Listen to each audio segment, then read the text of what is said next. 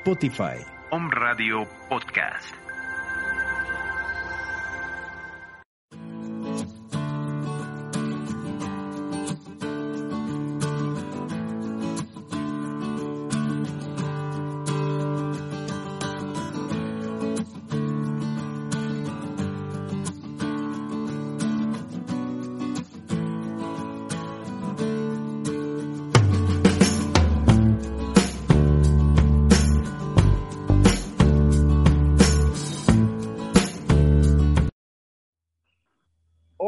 Buenos días Puebla, buenos días México, Panamá y toda persona que escucha la lengua española, castellana, a través de este programa, Tus Actos de Poder, con la plataforma de Om Radio en, en Puebla, México.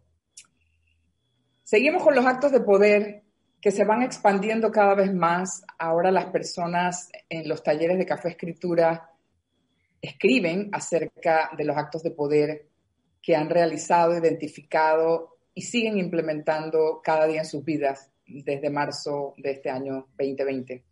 Hoy tengo un, siempre, siempre son especiales mis invitados y mis invitadas, invitadas, así que igualmente lo voy a decir. Esta es una persona especial porque tiene muchas artes y muchos dones y tuve el privilegio de, de conocerla exactamente 30 días antes del confinamiento en una ciudad que se llama El Carmen, en Medellín, Colombia. Y pues hay cosas que no se pueden explicar y que tienen que ver con la resonancia del alma, de la esencia de las personas. Y esto es lo que pasó con Niku. Niku es una super chef, una super mujer. Y bueno, vamos a, a recibirla. Buenos días, Niku. Bienvenida a nuestro espacio. Buenos días, Cristina. Muchas gracias. Muy entusiasta. Yo creo que se me nota. Sí, estamos muy entusiasmadas porque este tema es tan importante. Este programa es de los actos de poder y siempre tenemos muchísimos temas, pero en particular hoy, esto tan importante de la alimentación, ¿verdad? A través de los sentidos nos estamos alimentando con sonidos, con información, con lectura, uh, con la brisa, con los elementos y la comida, la nutrición es algo tan importante que tal vez no todos los seres humanos han puesto su atención y su enfoque en eso que se mete uno a la boca. Entonces, antes de iniciar con todas mis preguntas, no sé por cuál empezar, pero ¿cómo te enganchaste o te metiste en el mundo de la cocina ayurvédica? Para empezar, y yo después voy para atrás. para empezar, eh, con la cocina ayurvédica, la verdad que todo comenzó cuando elegí ser vegetariana. ¿sí? Cuando decidí que no quería eh, seguir con, mi, con lo que había heredado, pues como con esas costumbres de alimentación que no me cuestionaba tanto, cuando como a los 25 años decidí que sí, que quería ser vegetariana, entonces empecé a investigar y me di cuenta que no solo era pues como una postura ética, ¿sí? sino que en realidad el, mi bienestar, no solo físico, sino también emocional, mental y espiritual, dependía mucho de lo que comía y que había todo un tratado de, con más de 5.000 años de existencia, extensísimo, muy vasto, complejo, que era el Ayurveda y que trataba como de esa capacidad de los humanos de cuidar nuestra salud, nuestro bienestar, nuestros sentires y pensares a través de lo que comemos, que es lo hacemos todos los días y más de una vez al día. Entonces no es como un acto a, a, tomar a la ligera, en realidad invertimos un montón de energía y de ello depende nuestro bienestar. Entonces sí, empezó ahí como cuando elegí ser vegetariana, apareció este montón de posibilidades que es el ayurveda, sí, de cosas deliciosas y pues siempre quise, siempre me gustó comer. sí. Y entonces, cuando entras directo ya, vamos a decir, primero te sirves tú y tu, y tu familia, tu comunidad, pero cuando ya lo empiezas a hacer, vamos a decir, a manera de una comunidad más amplia, sea comercial o no comercial, eh, ¿cómo es esa, transición? Eh, la transición sucede cuando, como con un grupo de amigas de la universidad, decidimos hacer activismo vegetariano, ¿sí? empezar a hacer activismo. Y entonces dijimos, bueno, eh, vamos a, llenar, pues a hacer los talleres, esto, ¿y quién va a cocinar? Y todas me voltearon a mirar a mí, porque porque la que mejor cocinaba era yo, ¿sí? Entonces yo dije, listo, yo asumo y entonces empecé a investigar y, y a montar los talleres, ¿sí? Primero eran como una cosa muy informal, con otras eh, chicas y chicos jóvenes que estaban interesados. Y después poco a poco se fue haciendo como algo que, que yo sentía que me permitía dar eso que había estado ahí como en el corazón tanto tiempo y que eran mis manos, Sí, era básicamente, sí, aprender, escuchar de los ancestros y las ancestras, pero era como eso que yo ya tenía en el corazón y en las manos. Entonces empezamos a organizar talleres de cocina con otros, con otras amigas, por ejemplo, que tenían un restaurante vegetariano, entonces con ellas hicimos muchos talleres y luego finalmente ya en, en Casa del Loto, que fue donde nos conocimos, que fue como donde yo me sentí que podía en realidad experimentar y, y, encontrar como esa retroalimentación de otras personas que tenían de pronto un paladar cultivado, sí, una, un conocimiento más o menos de lo que implica la conciencia de alimentarse y esa retroalimentación fue maravillosa, sí, fue como nutrirse muchísimo más. Ok, creo que hay un reto con la conexión. ¿Tú me escuchas? me escuchas? Porque hay un poquito de reto con la conexión. Sí, yo te estoy escuchando. Se estuvo, se paró un momentito, pero... Genial, genial. Ok, entonces cuéntanos de la gastrosofía, que no quise ni siquiera indagar para decir, deja que la información me venga directamente de ella. ¿Qué es la gastrosofía? Bueno, mm, la gastrosofía es el arte de la alegría en tu mesa, ¿sí? básicamente, como por resumir.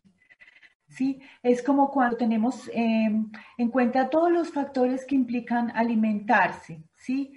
Toda la ancestralidad allí de los pueblos, de la cultura, de la historia, ¿sí? Em, está todas las artes que pueden estar asociadas al cocinar, la, la, plástica, ¿sí? Los colores, la forma de, emplatar, que es como un cuadro, ¿sí? Eh, la música, el ambiente, la decoración, ¿sí? La conversación, el buen vino o un buen zumo de fruta, ¿sí? Es encontrar desde, desde una integralidad con lo humano el acto de comer y el acto de cocinar. Entonces, la, la gastrosofía es como acercarse a un...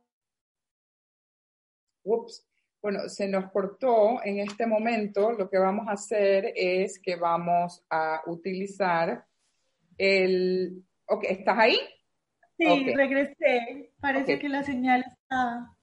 Está bien, así va el planeta. En todos nuestros países yo creo que pasan esas cosas. Lo que puedo rescatar de esa magnífica descripción que has dado es como si fuera un ecosistema diseñado para la experiencia humana, no solo de los sentidos, sino, uff, como del espíritu, porque tú estás celebrando, lo que escucho, es que estás celebrando la vida a través del alimento y de ese ambiente que, que preparas con, con tanta atención plena, podríamos decir, ¿verdad? Totalmente. Es además como dar una mirada filosófica a lo que comemos, en el sentido ético, en el sentido estético, en el sentido nutricional, ¿sí? Eh, en el sentido cultural e histórico, sí, es como lograr dimensionar que ese acto que nos es común a todos los seres humanos de llevarnos el alimento a la boca tiene una carga y un poder increíble, ¿sí? Recibimos un montón de bendiciones a través de las mamás, de las abuelas, de los que cultivan la tierra, ¿sí? Y cómo nosotros transformamos eso em, de maneras que también recibimos del, del, ambiente, del entorno, de las abuelas, ¿sí?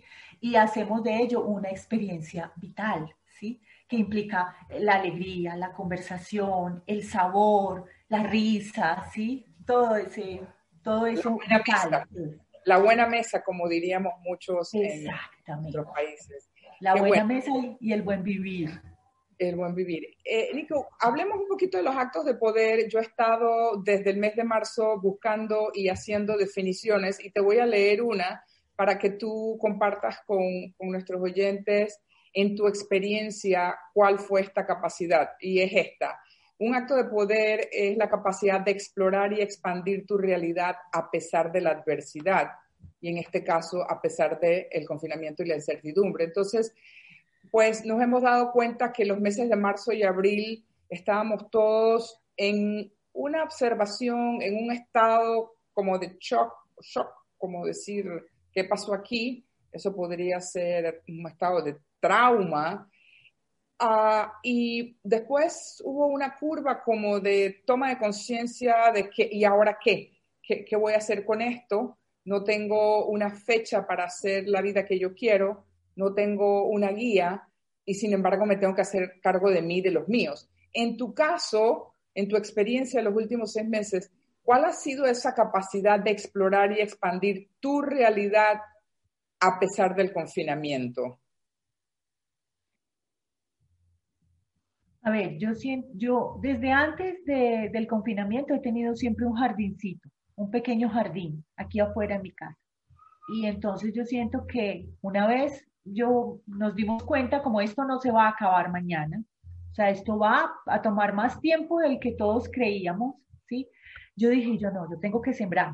Entonces yo me fui, traje muchísimas plántulas y regeneré esa huertita, ¿cierto? Y entonces tengo repollos, pimentones, cales, cebollas, cilantro, perejil, uchuvas, bueno.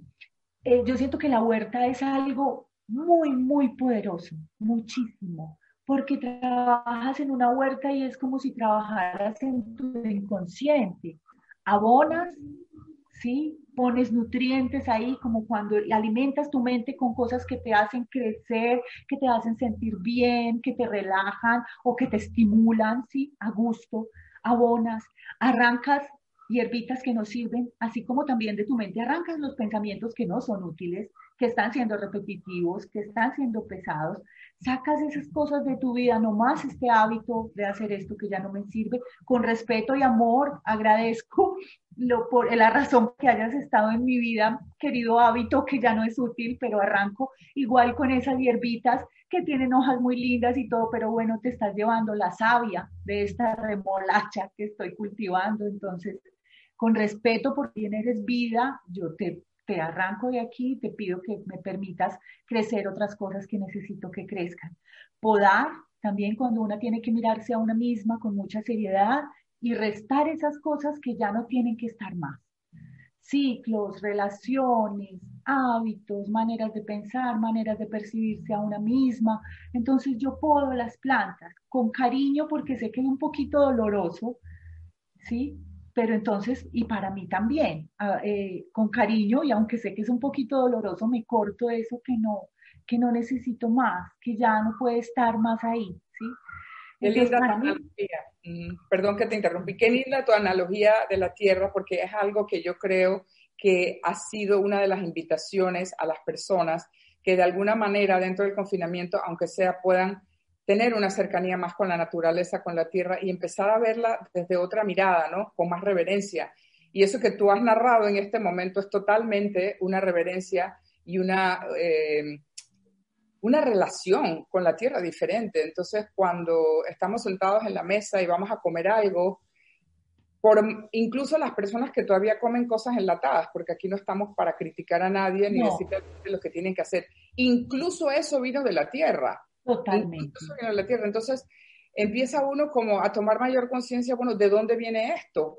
Y todo viene de la tierra, todo viene de la tierra, todo viene de una semilla, todo viene de una raíz. Entonces, esa analogía que tú haces, yo la, yo la comparo con un poco la analogía que vamos haciendo también con la escritura y la escritura reconstructiva. Vamos chequeando, revisando las raíces que tenemos de hace 20, 30 años y que no sabemos si sirven o no, no las hemos podado, no las hemos nutrido, no les hemos puesto algún tipo de abono. Entonces, este es ese momento para revisar esas semillas, para revisar esas raíces, para incluso mirar el tronco, que yo a veces digo, bueno, el tronco es como tu espalda, cómo está tu tronco, cómo está tu postura. Entonces, es muy lindo, me, me gusta que hayas rescatado esa analogía y veo que definitivamente tus actos de poder de lo que puedo captar, vienen con las manos, ¿no? Llevar ese, esa materia prima a la cocina para que se convierta en una fiesta y después va hacia el, hacia el cuerpo y sembrar. Entonces, tus actos de poder son, son tus manos. Qué maravilloso. Completamente. Sí. Cuéntanos, ¿cómo, ¿cómo podría una persona que en su vida ha escuchado sobre la ayurveda o de la cocina ayurvédica, qué podría ser algo sencillo que sin irnos a una cocina en este momento, tú podrías decir, puedes hacer esto, esto y esto? Cuéntanos algo sobre eso. A ver, mm, la verdad es que la ayurveda es, no es un asunto muy complejo. No es, puede ser complejo, sí, si vamos a estudiar para ser expertos, pero traerlo a tu vida cotidiana es sencillo, sí. Por ejemplo, algo que yo siento que es vital, súper fácil y que te garantiza un montón de bienestar, y es ser consciente de cómo rompes tu ayuno en la mañana. O sea, te levantas después de pasar ocho horas más o menos de estar el cuerpo limpiando, porque eso hace el cuerpo mientras dormimos, limpia, hace mantenimiento a todos los órganos. ¿Cómo rompes ese ayuno? Si decides tomar pan o tomar uh, alimento sólido, o si eres goloso y decides, yo tenía, conocí a alguien que desayunaba con helado, le gustaba desayunarse un helado, ¿sí? Eh, ¿Cómo hacemos eso? Porque entonces el cuerpo hace toda la noche un proceso de limpieza y hace como hacemos en, las casas, que ponemos en un lugar destinado para eso la basura para que pase un carro y se la lleve. El cuerpo hace exactamente lo mismo, ¿sí? Y pone en las vías digestivas todo eso que se llama toxinas, AM, desde la ayurveda, ¿sí? El AM, para que pase luego el, el bolo digestivo y se lleve todo eso, pero no para que regrese al proceso digestivo, sino para que sea evacuado. Si ponemos fruta o si ponemos agua caliente con una hierbita, estamos haciendo el proceso completo, porque entonces la fruta en mayor parte es fibra, sí, y entonces baja y se lleva los residuos. Pero si ponemos algo que necesita digestión, pan, una fritura, un helado, algo frío, ¿sí? Entonces el cuerpo va a ingresar de nuevo todas esas toxinas y a volver, a, perdimos todo el trabajo que el organismo hizo por la noche. Entonces...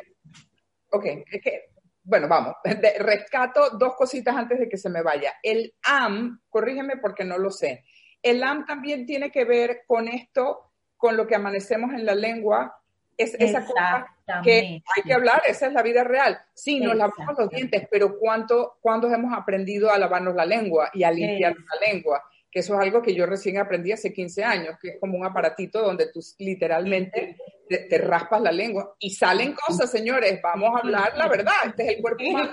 Totalmente. Eso se llama AM. AM es como una sobra del cuerpo, un desperdicio del cuerpo que ya no se necesita. Exactamente. Y claramente es una toxina. O sea, son las toxinas que el cuerpo ha logrado limpiar de todos los órganos y saca. Sí, en general, vamos a hablar como es, como tú dices, es una pastica blanca que tiene un olor feo. ¿Sí? Que tiene un olor. vamos, a, sacar la lengua aquí, pero todo el... Hay, que hay que limpiarlo. Y desde la Ayurveda en India existe ese aparatico que tú dices, que es como una cuchara pero planita, ¿sí? Para rasparte tu lengua. Igual lo puedes hacer con tu cepillo, cepillarte bien la lengua, porque ahí está eso. Y, y procurar que entonces en la mañana seas consciente. ¿Cómo rompo el ayuno? Si te tomas un aroma, también leer tu cuerpo. A mí no me cae bien la fruta en ayunas a mí me cae bien el agua caliente porque yo tengo mucha agua en mi cuerpo y el fuego de la digestión es como que siempre está a riesgo de apagarse. Entonces, si yo le pongo una fruta fría, se me termina de apagar mi fuego de la digestión. Pero si le pongo primero una aromática de lo que sea, calientita, y ya 10 minutos después me como la fruta, es perfecto. A ver, hablemos de la aromática porque en este maravilloso lenguaje español, aromática significa muchas cosas para muchos y nada para otros. ¿Qué es la aromática? Que ustedes son los señores y las señoras de las aromáticas. danos un ejemplo. Una aromática es un té. Entonces pones a hervir agua caliente y le echas unas hojitas de hierbabuena o unas hojas de menta, o unas tajaditas de jengibre, o un poquito de canela, o, tres uchuvas y las pones a, a, que espera, espérate, uchuvas, vamos a traducir, ¿qué uchuvas? Uchuvas son unas frutitas amarillitas pequeñas que vienen en un capuchón precioso, pero igual puede ser... Eso, eso es más del frío que del trópico. Es más de, clima, sí, es, pero es del frío tropical. No del frío frío, sino de clima frío, pero por estos lados de, Centroamérica, pues de, la, de la mitad del mundo, ¿no? Donde no es tan frío, de todas maneras. La cosa es que sea algo calientito que entre al cuerpo. Y entonces después que te tomas eso calientito, ¿en cuánto tiempo es recomendable comerte lo que te quieras comer? 10, 15 minutos. Ya el cuerpo, al, al, ratito vas a tener ganas de hacer pis, ¿sí? Porque entonces pasa, esa agüita se pasa llevando todo lo que el cuerpo trabajó para sacar y listo. ¿Sí? Estás lista para recibir algo en tu cuerpo. Esa agüita le ayuda al fuego de la digestión a que esté animado porque está calientita. Entonces puedes digerir. Bien, está el cuerpo preparado para digerir. Hay personas, hay que escucharse, porque entonces hay personas que tienen mucho fuego. Entonces no les va a hacer bien que le pongas el agua caliente. Les va a hacer mejor un pedazo de papaya, ¿sí? Que es una fruta dulce, amorosa con el cuerpo, que te va a ayudar a lidiar con ese mucho fuego, ¿sí?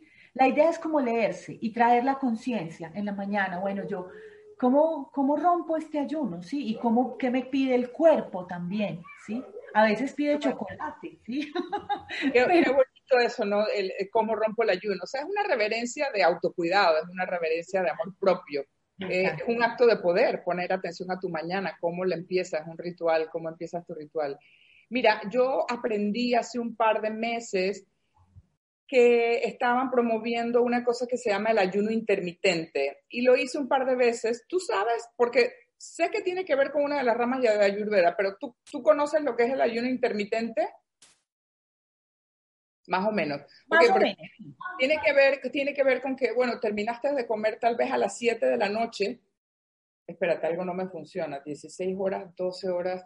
No, no sé cómo es. La cosa es que te quedas casi 16 o 12 horas sin comer como para que todo tu cuerpo descanse, todos tus sistemas descansen. ¿Tú personalmente has tenido esa experiencia?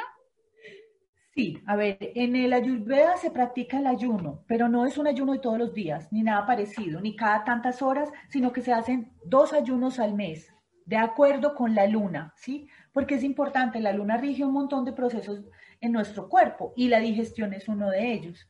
Entonces, se hace un ayuno cada 15 días, con 11, 11 días después de la luna llena y 11 días después de la luna oscura. Espera, espera, vamos de nuevo. Repite eso de nuevo. ¿Cómo y cuándo? 11 días después de la luna llena y 11 días después de la luna oscura. O sea, la luna oscura es la luna nueva. Nueva, lo que llamamos nueva. Lo que pasa es que a mí me parece como tan eufemista eso de nueva cuando es importante reconocer que la luna y nosotros también tenemos momentos de oscuridad, ¿sí? Y son importantes, muy importantes, ¿sí? De ahí nacen un montón de... Así que eso ¿Y tú practicas eso o algunas veces? Algunas veces, porque entonces puedes hacerlo. O sea, hay personas que tienen una constitución que en realidad no les permite ayunar. O sea, mucho fuego en la pancita te puede hacer daño pasar mucho rato sin comer. O sea, no puedes estarte haciendo un mal en vez de un bien, ¿sí? Una pita, eh, pita. Un dragona soy muy comelona, me encanta comer, pero entonces trato de hacerlos de frutas, que es más sencillo. O sea, tú un día escoges esos dos días y solamente comes fruta. No comes granos, no comes harinas, eh, no comes, em, digamos, proteínas pesadas, no, solamente fruta y aromáticas o tecitos durante todo el día. No tiene que ser dos veces al mes, puede ser una sola vez al mes. En realidad eso le da un espacio al organismo para que descanse, para que pueda usar toda esa energía que se va en la digestión en reparar, en hacer mantenimiento, en cuidar el cuerpo, ¿sí? Entonces ese ayuno, yo la verdad no conozco mucho lo del ayuno intermitente y, y sé que está como de moda, ¿sí? Muy, muy usado. Sí, yo creo que vamos al tema de la aplicación. Cada uno tiene que buscar de acuerdo a su cuerpo como dices tú, escucharlo, qué es lo que me sirve y lo que te sirve no es lo que dicen allá afuera, sino lo que tú tratas, lo que tú aplicas. Vamos a tener que ir a un corte en unos dos minutos, pero quiero rescatar un par de cosas. Número uno, que cuando regresemos hablemos de los doshas. Levemente, a lo mejor es intenso, pero yo creo que es importante porque yo que soy una persona pita, que tiene que ver en, la medicina esta otra mm, con la famosa hipoglicemia, yo sufrí años de no entender qué era lo que me pasaba y yo fui a todos los doctores, a todos, y nadie me decía qué era, porque nadie entendía qué era, porque claro, no hay medicina para la hipoglicemia. La hipoglicemia es conocer tus ritmos y comer cada tres horas. Y eso me tomó un proceso de 15 años descubrirlo y después darme cuenta que eso que era hipoglicemia es una contextura y un orden orgánico con el que naces, que es el pita. Entonces, cuando te empiezas a conocer, se acaba mucho de los sufrimientos. Al punto llegó mi, investigación que leí un libro que se llamaba The Sugar Blues, los blues del sugar, y aprendí que muchísimos actos de violencia y criminalidad que como consecuencia tenían esas personas en las cárceles habían sido actos bajo la influencia de un estado bajo de azúcar, o sea, de un bajón de, insulina. Entonces, estas son cosas que la gente tiene que saber. Y yo, en el camino, en los trabajos que tenía, cuando veía a la gente medio, yo le llamo cranky, digo, ya, ¿has comido? No, no. Ok, cómete algo. Y, y los códigos de mi familia con mi hija, mis sobrinos, era, porque nos pasaba mucho, vamos a comer y después vamos a hablar, o cuándo fue la última vez que comiste, o cuando salgas a la calle, llévate algo, una fruta, un, maní, algo. Entonces, hablemos de eso porque puede ser una puerta que estamos abriendo a aquellas personas que a veces no comprenden esos desbalances y esos estados de ánimo tan importantes. Entonces, vamos a regresar súper rápido a tiempo restante, excelente. Entonces, nos vamos a ir un cambio y vamos a regresar para hablar de las doshas y también para hablar, eh, Nico, de cuál es esa rutina del fin del día, qué debemos y qué no debemos. ¿Te parece? Como que qué pasa entre las 6 y las 8 de la noche. Listo, somos Nico desde Medellín y Cristina Raquel desde Panamá compartiendo los actos de poder, de la sabiduría, de qué estamos ingiriendo y cómo estamos empezando y terminando nuestro día. Nos vemos muy pronto y quédate aquí que hay cositas lindas que aprender. Hasta luego.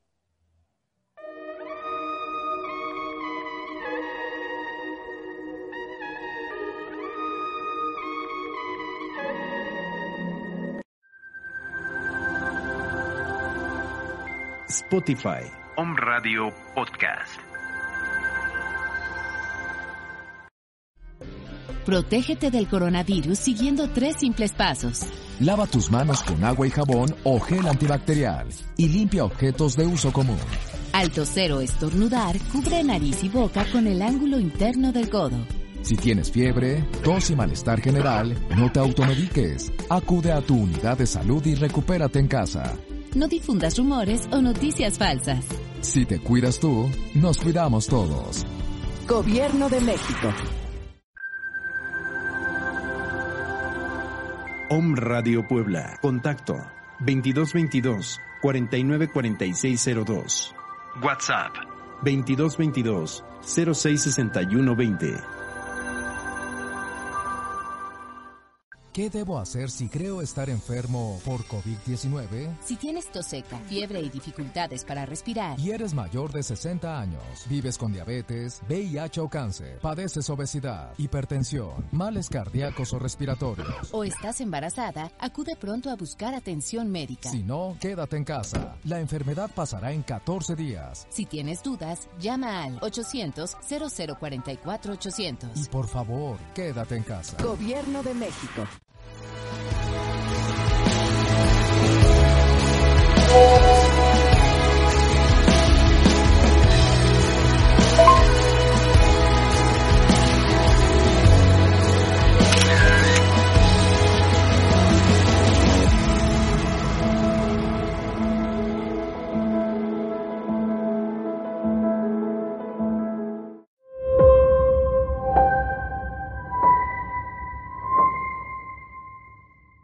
escenario 2 de la epidemia, todos debemos cuidarnos, en especial las personas mayores de 60 años. No hay que temer. Aleja el virus con las medidas básicas de higiene y sana distancia. Si no tienes que salir, mejor quédate en casa. Pero si debes hacer compras o trámites, pide que alguien te ayude. Si tienes fiebre, cuerpo cortado o tos seca, ve pronto al médico, aplicando mis consejos para una sana distancia. Y recuerda, quédate en casa. Gobierno de México. Om Radio, generando conciencia en la web. Soy Lizeth Lara y todos los viernes a las 11 de la mañana tenemos una cita en Mañanas de Alquimia, en donde vamos a transmutar nuestra energía, vamos a encaminarnos en la ruta del alma y también nuestro plan álmico a través de susurros angelicales. Soy Lizeth Lara, viernes 11 de la mañana, Mañanas de Alquimia, por Home Radio. Te saluda Viridiana Lechuga y en esta ocasión te invito a que veas nuestro programa Lo que callamos los psicólogos, un espacio pensado para ti, con temas de actualidad y de interés, desde la postura psicológica dinámica y divertida. Tendremos ponentes especialistas en los temas, música, libros y muchas recomendaciones más, todos los lunes a las 2 de la tarde por Home Radio.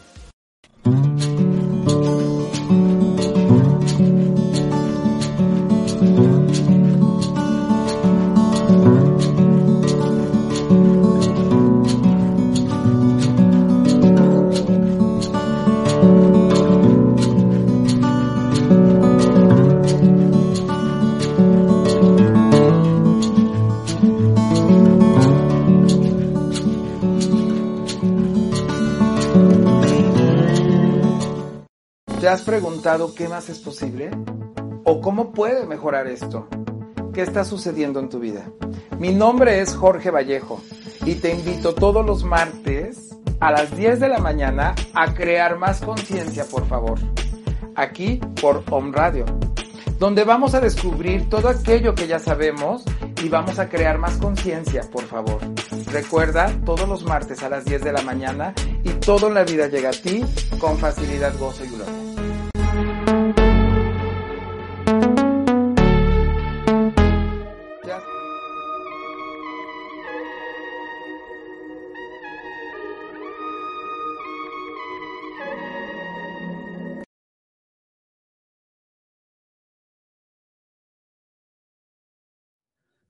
Hola, estamos de regreso. Soy Cristina Raquel desde Panamá, conversando con Niku desde Medellín. Antes de retomar la conversación tan interesante y tan informativa y tan necesaria sobre la Ayurveda, esta ciencia milenaria que no se equivoca, quiero rescatar un par de cosas para que no olvide contarles lo que va a pasar la próxima semana.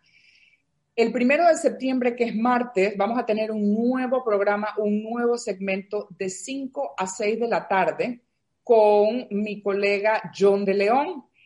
Este conversatorio va a tener temas sobre lo real, sobre qué significa ser real, cómo se transita de lo nice a lo real, eventos y ejemplos en la vida de las personas cuando lo nice ha sido muy positivo y muy necesario y cómo podemos balancear también con la parte de lo real que somos. Entonces, es un tema un poquito intenso o no, que no necesariamente todo el mundo lo prefiere. Y bueno, en este caso nosotros hacemos lo que nos dicta el corazón y sabemos que hay conversaciones pendientes que las personas tal vez no están listas para hacerlas y nosotros sí las vamos a hacer. Así que eso es un martes del mes, renueva con John de León y Cristina Raquel de 5 a 6 en esta tu estación Home Radio. Eso por un lado. Por otro lado, quiero que sepas que hay un paquete de bienestar que incluye ocho meditaciones en vivo, ocho audios de pausa y renueva y 16 pautas de escritura. Si tú no te renuevas y balanceas con estas pausas de bienestar, créemelo que te toca hacer alguna otra cosa. Nos toca hacer nuestros propios horarios de bienestar y nuestros, rituales de bienestar. Y después de haber ofrecido 21 semanas de meditación desde el 17 de marzo, Ahora lo vamos a hacer acompañado de los audios que van a estar en tu celular y tus pautas de escrituras que vas a tener en tu computadora para que te reconozcas, para que descargues el cansancio y te renueves a través de la pausa, la respiración, la meditación y la escritura. Si necesitas información sobre esto, ahí está Karel en el chat poniendo atención para que entres y preguntes lo que necesitas o nos escribes por el Instagram CR Cristina Raquel. Si tú quieres saber más de la Ayurveda, eh, en la pantalla va a salir el WhatsApp de Niku y tú puedes hacerle cualquier consulta porque próximamente también vamos a tener unos cursos de cocina. No sabemos cómo vamos a llevar la cámara a la cocina, pero lo vamos a hacer de alguna manera y hay mucho que aprender. Así que bueno, ya les dije que lo que le tenía que decir, los paquetes de bienestar de cuatro meses, el programa de septiembre primero con John de León y ahora vamos a retomar la conversación con Niku, que se ha dedicado a usar sus manos para dar al mundo sus actos de poder. Entonces, ¿por dónde empezamos? Hablemos de las doshas de una manera simple, ¿te parece? Sí, claro. Adelante. Dosha es como constitución esencial, ¿sí? Las tres doshas nos conforman a todos, que son Kapha, que es el agua, Pita, que es el fuego, y Vata, que es el aire. La combinación de esos tres doshas forma nuestro organismo, nuestros procesos hormonales, digestivos, circulatorios, todo, están involucrados, ¿sí? Normalmente hay una de esas eh, de esos tres elementos que predomina sobre los otros. Hay unos que somos más capa, o sea, más agua, agua y tierra. Capa es, en general, esas dos eh, son como los ladrillos. Capa es eso, con lo que se construyen los músculos. Eh, fuego es lo que transforma, el fuego de la digestión, el fuego de la mente, el fuego de la energía sexual, ¿sí? Y bata es lo que transporta, son los aires, ¿sí? Los pensamientos eh, son considerados dentro de, estos aires, eh, los aires digestivos, la respiración, ¿sí? Entonces, cuando tenemos una predominancia de pita, lo que tú decías, por supuesto que vamos a desarrollar hipoglicemia, gastritis y un montón de otras enfermedades porque nuestro cuerpo necesita tiene mucho fuego, ese fuego tiene que estar siendo alimentado porque si no va a empezar a comernos, a nosotros mismos por dentro, ¿sí? Al contrario, cuando tenemos una, una predominancia de capa, entonces tenemos mucha agua y mucha tierra, entonces tendemos a tener unas digestiones muy lentas, un fueguito que se mantiene con dificultad, un montón de agua que hay que calentar para que pueda hacer los procesos de, de transportar la linfa, de, bueno, todo lo que tiene que ver con el agua en nuestro cuerpo. Entonces vamos a necesitar comer más espaciado, comer con picante, con cosas que nos, que nos enciendan ese fuego, ¿sí? Lo que, por ejemplo, para un pita sería terrible comer con mucho picante, ¿sí? Muy condimentado. Para un capa es bueno. Un capa, yo rompo mi ayuno con agua de jengibre. Un pita no puede romper su ayuno con agua de jengibre, se daña el resto del día, ¿cierto? Una persona bata, una persona bata es una persona que tiende a estar muy irritable todo el tiempo, a tener dificultades para concentrarse. Un bata necesita dulcecito, necesita eh, fruta eh, constantemente para que pueda aquietarse, para que el cuerpo tenga algo que digerir, algo que transportar, como de dónde agarrarse, como un traerlo a la tierra, ¿sí? Entonces, en la medida en que nos, hay, hay muchos test que uno puede encontrar en Internet, por supuesto hay además médicos, eminencias, mujeres y hombres que tienen todo el conocimiento de verdad, porque yo soy una aficionada, ¿sí? Yo tomo todo lo que me sirve de la ayurveda para aprender a cocinar, pero la, la ciencia ayurvédica es, es, una, es una, un asunto que estudias como una carrera de medicina y muchísimo más. Entonces, un médico en Ayurveda te va a decir, tú, tú, en realidad tu constitución es esta y los alimentos que más te convienen y todo, eso ya lo puedes encontrar mucho más fácil en, en portales en internet, en muchos libros, incluso test, donde más o menos te van a dar unas cualidades si tienes eh, tratas de atender, eh, a tener exceso de peso, si eres más bien lento, si tus cabellos son abundantes, si tienden a ser grasosos, lo mismo que tu piel, es muy seguro que seas capa. ¿Sí? Si eres más bien liviano, si eres un poco irritable, si tiendes a ser delgado y ágil, es posible que seas pita o bata, ¿sí? Ya hay, hay como unas, unos detalles que te van a aclarar mejor cuál es tu constitución y la propia conciencia de uno con su cuerpo. Entonces uno dice, sí, definitivamente a mí lo picante me hace bien o lo picante me hace mal, entonces seguro tiendo a estar más en esta constitución que en otra. Igual, nadie es una sola constitución, somos una combinación, pero en general predomina una por tiempos, ¿sí? A veces cambiamos y si cambiamos nuestra manera de alimentarnos o si hubo un cambio emocional tenaz o algo así, también nuestra constitución muta con esos procesos vitales. Entonces hay que estar como todo el tiempo trayendo la conciencia al cuerpo. El cuerpo es infinitamente sabio, solo hace falta escuchar, tener como el oído despierto para nosotros mismos, ¿sí? Y escuchar lo que pide, lo que necesita, lo que ya definitivamente no soporta más, ¿sí? Eso, ahí como por encimita, las doshas. Fíjate que, y, quiero que sepan que para mí haber encontrado esta distinción y haber hecho ese test, que hay miles en el Internet, y digo, más que todo es la aplicación y la observación, me cambió la vida porque primero que todo dije, wow, no estoy loca. wow, espérate, que hay miles como yo. Y entonces el ser humano le gusta ser parte de algo, ok, están estos y están los otros. Me pasaba mucho que tengo muchas amigas capa y no entendían por qué yo tenía que comer, porque ellas se quedaban el día entero felices, sonreídas, sin comer, y yo decía, estas son de otro planeta. Pero es que eran capa y aguantaban, entonces lo vine a entender después. Otra cosa que me pasaba mucho en México, que me tocó ir por cinco años a trabajar en Puebla, era que a la hora de las comidas, claro, todo sale desde el picante, que yo entiendo que sea maravilloso, y ellos no podían comprender que a mí, yo decía, no es que no me guste, es que no me sirve, es que no, no me sirve. Parece mentira, el cuerpo sabe lo que quiere y lo que no. Yo nunca pude con el picante y bueno, he sido criticada, lo cual me es totalmente irrelevante, pero no me, no me podía poner a hacer estas cátedras eh, eh, al mediodía, simplemente, bueno, ellos comprendían. Entonces decían, no preguntes que si tiene, ¿cómo era la cosa? No preguntes que si tiene picante, porque tú decías, pica, y ellos decían no.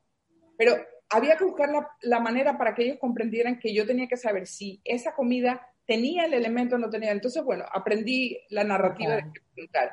Entonces, es importante conocer eso porque te puede cambiar la vida, porque te habla mucho de tus necesidades de descanso, de tus necesidades de parar, de tus necesidades de comer algo cada tres horas y definitivamente es una herramienta de autoconocimiento, saber los doshas. Y dosha se escribe D-O-S-H-A-S,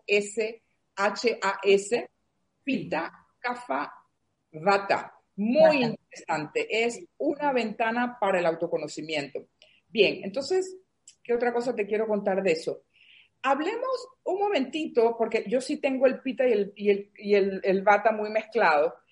Eh, el pita en la mañana, ¿qué es, lo que tiene, ¿qué es lo que tiene que comer el pita que amanece con el fuego? Bueno, para el pita en realidad es bueno una fruta dulce, como un mango maduro, como una papaya madura, el banano, aunque el banano a veces no siempre nos cae bien a todos, aunque seamos pita, ¿sí? Eh, pero el banano es cuestión de probar, ¿sí? Hay algo muy bonito que, en lo que tú decías ahora que quiero acotar, y es que la medicina ayurvédica te, te mira en una integridad. No es como esta medicina de nosotros que trata de manejar simplemente los síntomas. Entonces, quitarte las ideas, bueno, tomate un antiácido y ya, pero el problema sigue ahí. ¿Sí? De base.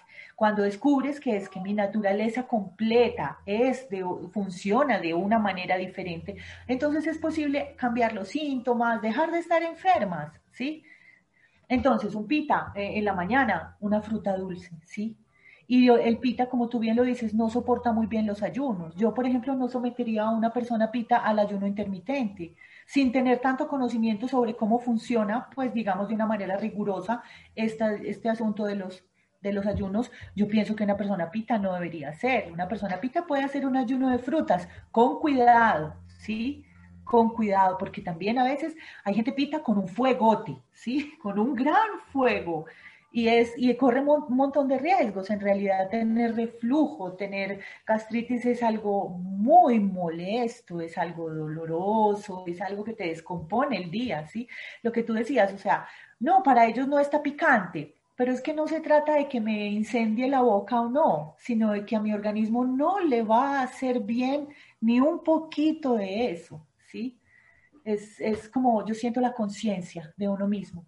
Entonces, si una persona pica, comer el ayuno con fruticas dulces, ¿sí? No comer harinas blancas, que después de esas frutas dulces puede venir la aromática porque le hace bien, ¿sí? Le hace bien ya esa hierbita. Entonces, no le pongas jengibre, le pones albahaca, le pones hierbabuena, una que sea dulce con ese fuego, ¿sí? Que lo que combine bien, que no lo apague, pero que tampoco lo avive en exceso ese fueguito siempre las harinas integrales, que esto pues igual no es solo para pita, pero es importante para pita porque como las harinas se transforman en azúcares y esos azúcares se desdoblan como en una especie de mucosidad que afecta la capacidad digestiva, el fuego sufre muchísimo con esa mucosidad y ahí es donde este, básicamente se forma el reflujo. Esa cosa que sube ardiéndote todo el pecho y todo el esófago, sí, tiene mucho que ver con una persona con mucho fuego que está comiendo muchas harinas que no le sirven, ¿sí? Háblanos, háblanos, gracias Nico, háblanos del, del, fin del día y, y, en general, no necesariamente mm, de, de, lo, de cada dosha, pero para balancear nuestro bienestar, mm, tal vez una invitación a quienes nos escuchan y a quienes van también a escuchar este programa a través de YouTube y de Spotify, esos rituales o esas costumbres para el final del día, ahora que tenemos tal vez el sistema nervioso más delicado, más alterado, que tenemos alguna ansiedad por la incertidumbre, ¿qué nos aconsejas para cuando están siendo las seis, las siete, cómo irnos a esa entrega en la noche, donde nos desconectamos del cuerpo. ¿Qué, nos aconsejas? Bueno, por un lado es importante que no, que no hagamos de la cena la comida más importante del día. O sea, nutritivamente la comida más importante debe ser el almuerzo. Y debemos almorzar cuando el fuego, el sol esté bien arribita para que esa digestión en realidad está conectada con nosotros también, ¿sí? Y eh, toda la nutrición, todas las proteínas, las grasitas que nos vamos a comer deben estar a esa hora, al mediodía a la hora de la cena, siempre, básicamente, no comas nada dos horas antes de irte a la cama. Dos horas antes de irte a la cama, agüitas, tecitos, agua tibia, todo a temperatura. En general, el ayurveda no, recomienda que no te tomes nada frío, nada. Al clima cuando el calor lo pide, pero nada nunca helado. O sea, la ayurveda recomienda que no comas helado, por ejemplo.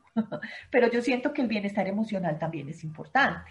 Entonces el helado tiene que estar también, pero, pero en lograr un equilibrio. Entonces a las 5 de la tarde no te comas un helado. Déjame interrumpirte, déjame interrumpirte porque eso que acabas de decir quiero profundizar.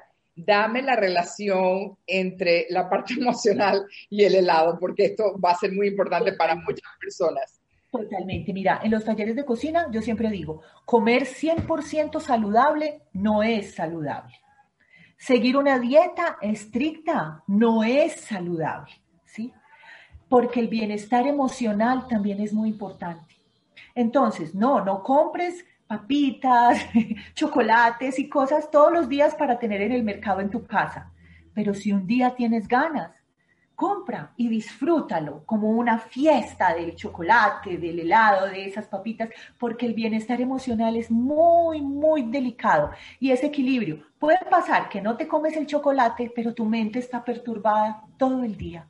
Tu emoción está como una niña castigada, todo el día, todo el día castigada, todo el día negada, ¿cierto? Entonces eso no, eso te afecta más que simplemente comerte con respeto, no cuatro tabletas de chocolate, pero sí una tabletica de chocolate, disfrutarla, hacer algo gourmet para ti, con un café bien preparado y tu chocolatito. Sí, hay que darse esas fiestas también. El cuerpo, yo siento que la vida es muy corta para estar apegados a una norma que no nos permite disfrutar el instante, que es lo que finalmente tenemos. No se trata de ser inconscientes y entonces démosle al cuerpo todo lo que el cuerpo pida sin, sin mediar la conciencia, no, pero sí eh, permitirte, como ese, ese, eso tan bonito que vos tenés en tus, en tus logros a través de la escritura creativa, permitirme, yo qué me permito, si yo me permito celebrarme, yo me merezco un chocolate, un helado de vez en cuando, ¿sí? Es más importante ese bienestar emocional que, que la suma de calorías, que la tabla de nutrientes. balancear y, darte los gustos, darte los gustos. Lograr balancear. Nos, van quedando pocos minutos. Eh, te quiero contar que, que, claro, los que nos encanta el dulce, yo creo que a la mayoría de la gente le gusta el dulce, gracias a Dios yo he podido bajar mi, vamos a decir, mi ansia del dulce y lo que hago es que eh, los escondo. Compro unas galletitas, pero las escondo que no estén a la vista. Las escondo por dos razones. Porque Guillermo lo que ve se lo tiene que comer. Porque le gusta, porque mm, como que para él lo que está ahí no tiene que estar ahí. Entonces lo escondo por eso y lo escondo para mí, para cuando quiero el dulce. Lo que pasa es que él ahora está encontrando todos mis escondites. Entonces yo no voy a hacer porque digo, ¿dónde voy a meter las cosas para que él no se las coma? Así que eso es un, es un, es un show y un chiste, ¿verdad? Entonces, yo quiero rescatar cosas que has dicho, que puede ser una invitación a ustedes que nos están escuchando. ¿Qué podrías hacer diferente como un acto de poder para tu bienestar, para tu tranquilidad?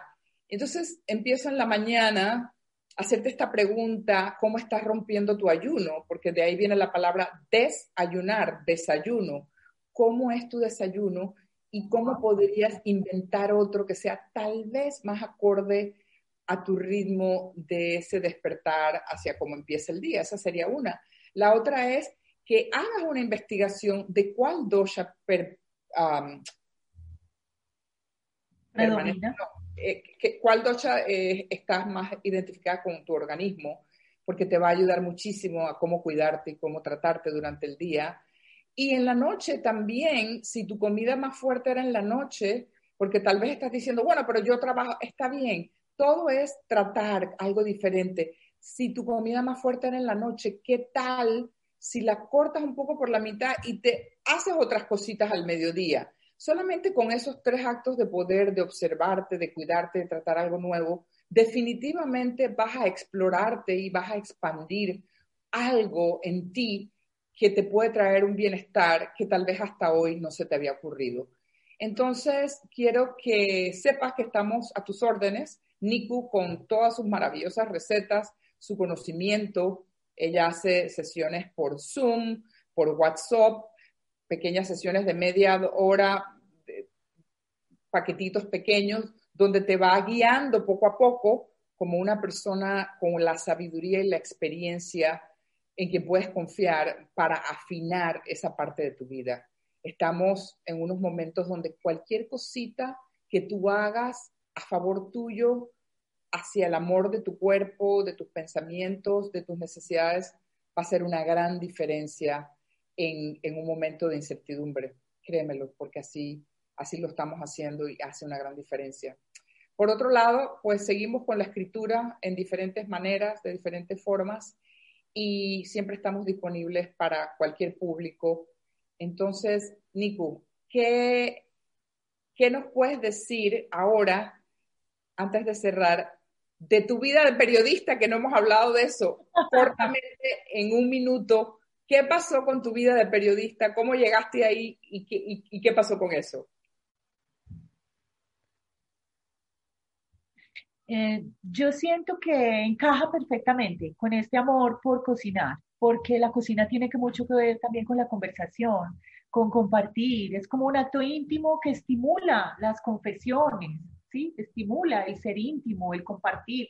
Entonces, escuchar y lograr transmitir eso que uno va aprendiendo a través del tiempo, con cocinar, con escuchar a otros, con leer, ¿sí? Entonces, eh, eh, compagina bastante bien. Aparte que entonces los talleres de cocina, esta nueva virtualidad a la que nos invita estos nuevos tiempos.